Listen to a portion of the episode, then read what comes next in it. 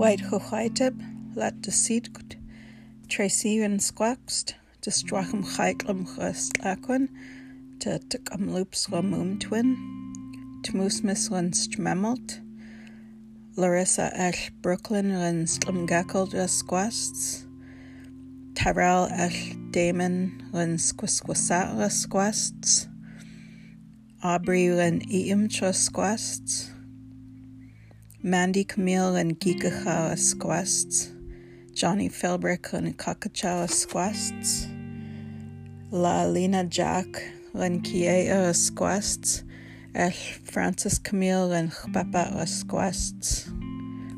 You eat stooks. Hello, everyone. Good day. My name is Tracy. I come from Canoe Creek, Dog Creek. I live in Kamloops, I have four kids. My daughter's names are Larissa and Brooklyn. My son's names are Tyrell and Damon. My granddaughter's name is Aubrey. My mom's name is Mandy Camille. My dad's name is Johnny Philbrick. My grandma and grandpa's names were Lena Jack and Francis Camille. That's the end.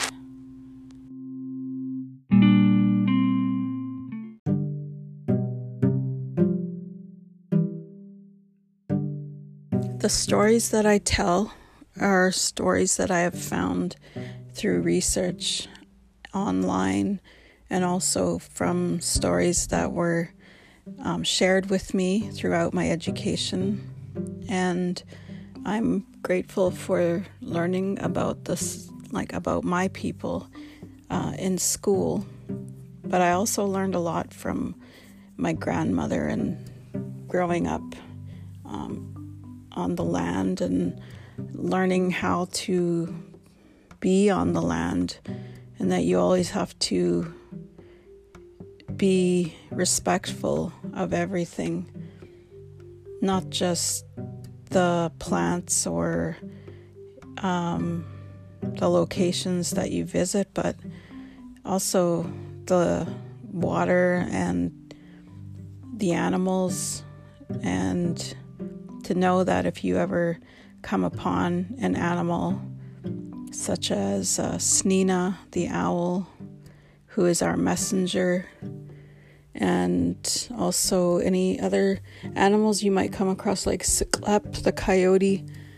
I was always told that there are reasons that you're seeing these animals and um, that you just need to be more aware, and also that just say some prayers and offer some tobacco um, to just ensure and to also to not be afraid that um, these are our ancestors also that are reaching out to us and they just want to be there for us. And so i think that a lot of the stories that we've come across um, they teach you how to be and they teach you how to respect the land. And if we don't do those things, then we're not going to have the things that we need when we need it, such as food and resources. Um, so just always be respectful and always um, remember that the land was put there for us and everything on it, and also ourselves. Just be respectful to one another.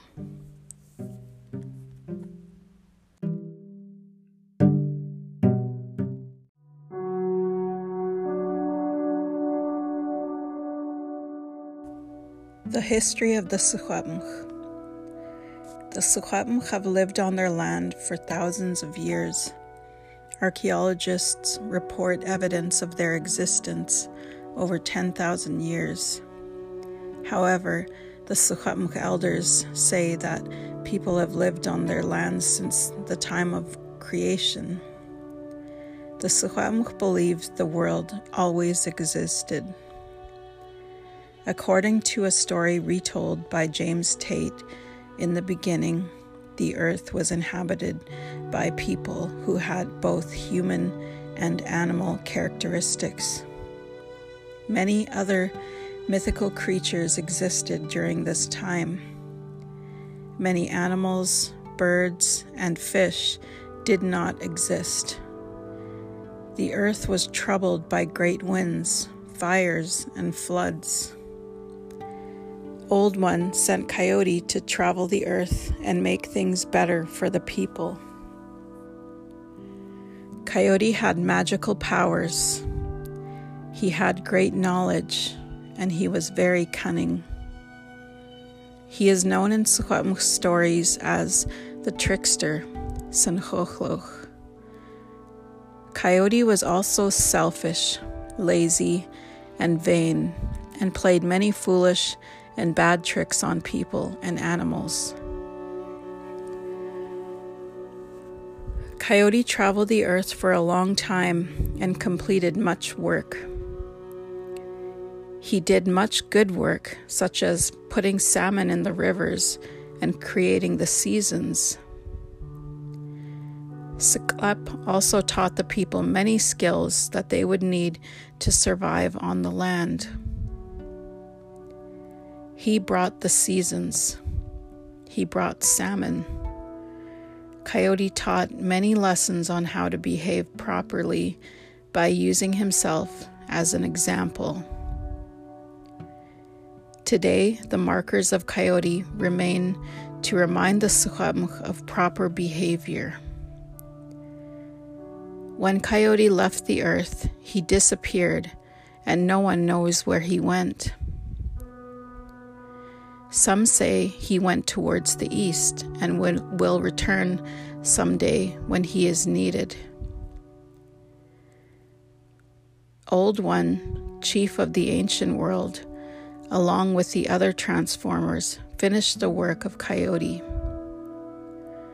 Old One was usually in the form of an old man, but sometimes changed his appearance. He was very powerful and never acted foolish like Coyote. He made many transformations, such as flattening the land in some places and raising it in others, and making the lakes. Old One introduced trout into the lakes and created many new plants.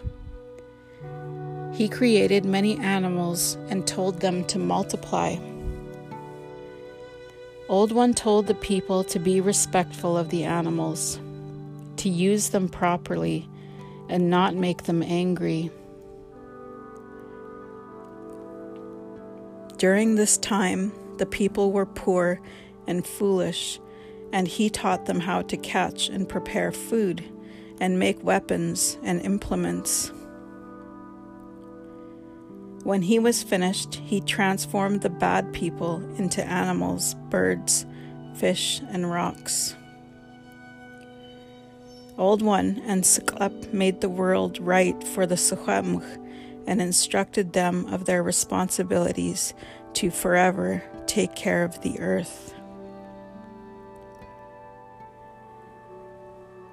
The Secwepemc traditionally were intimately connected with the natural world and maintained a mutual, reciprocal responsibility and respect with all inhabitants of the environment. Through this relationship, they were able to survive and flourish in harsh and extreme environment. Through their relationship to and direct participation in the natural world, the Secwepemc received gifts of information which assisted in their survival. They believe that everything animals, plants, rocks, fire, air, and water have a soul, which they retained when they were people during the mythological age. The Secwepemc believe that everything in the natural world can speak and provide important messages to them. Secwepemc knowledge, spirituality, land stewardship, sensitive, and sustainable land use have enabled them to live on their lands for centuries without devastating biodiversity and ecosystem. From their intimate knowledge of the land and varied ecosystems, they practiced resources, resource use and caretaking regimes, which made relatively light demands of the local resources. The Secwepemc preserved and maintained areas by protecting them as sacred.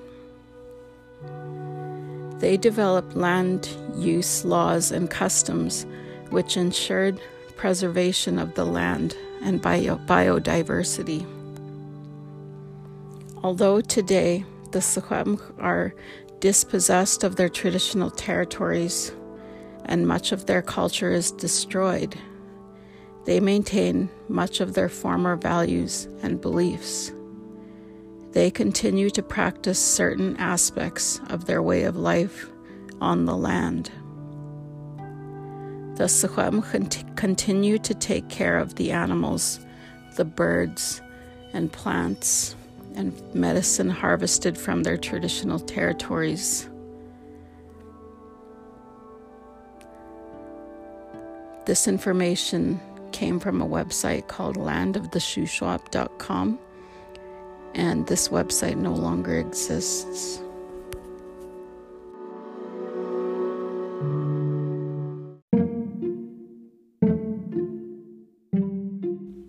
White, Miss Ned and Squaxed.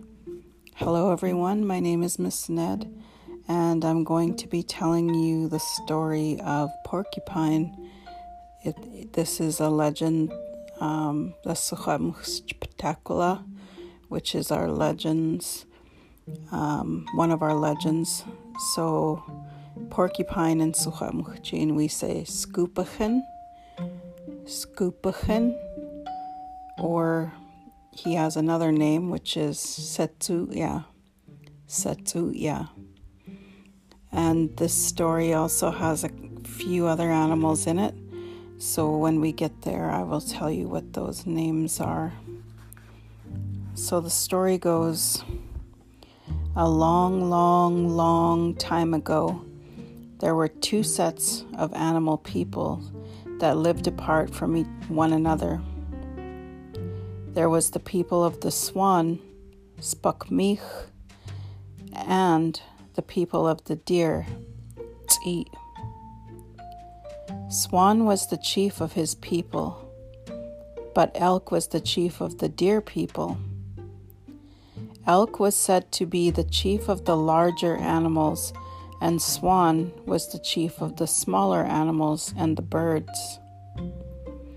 These two chiefs and their people had been at odds for a long time.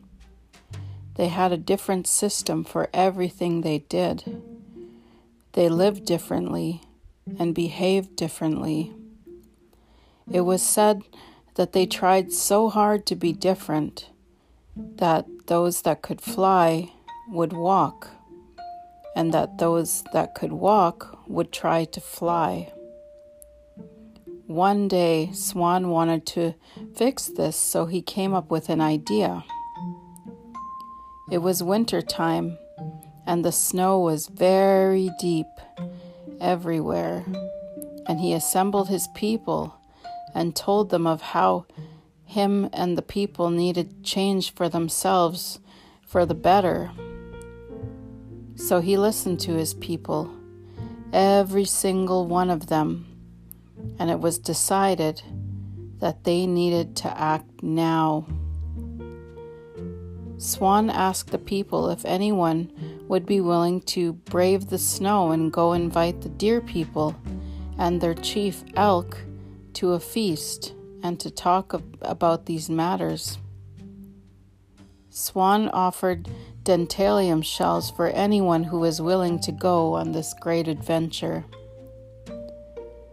Of course, Coyote raised his hand first because all he heard was dentalium shells, and the riches that would be gifted to the one who made the journey.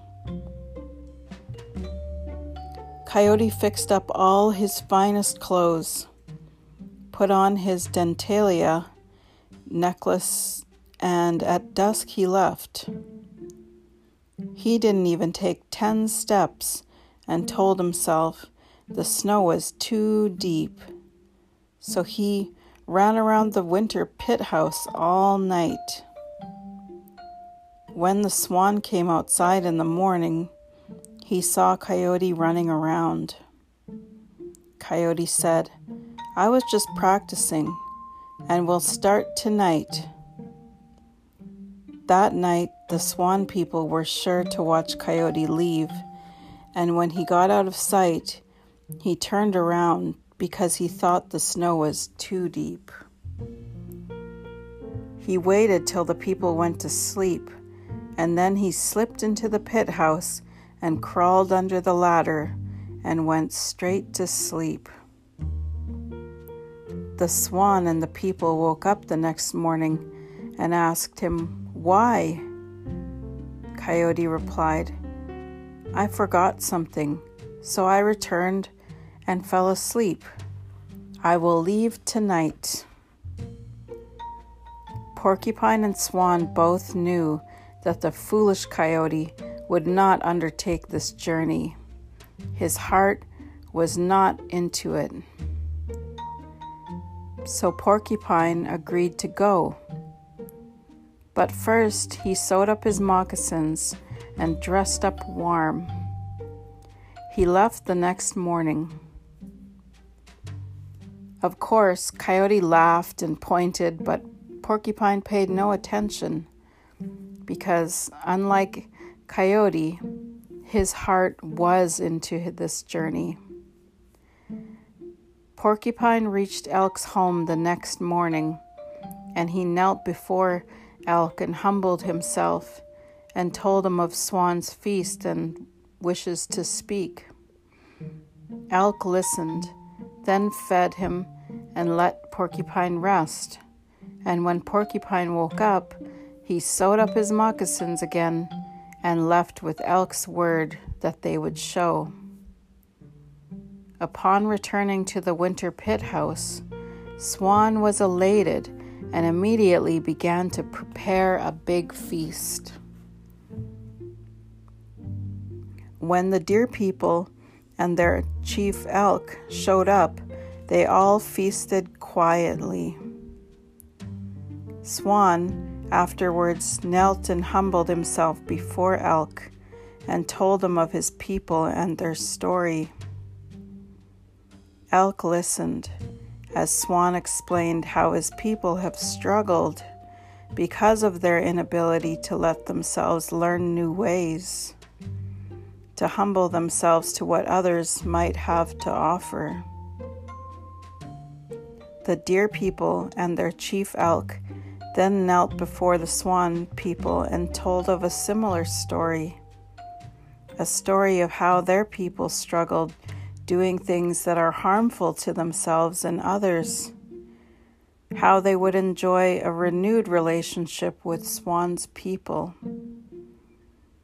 They exchanged advice, stories, and had knowledge with each other in a good and kind way. Both went their ways and are happier now, and life is easier because they were able to discuss things and keep on discussing their ways together. To this day, the laws that were made together still exist. Eat Jukes, that's the end.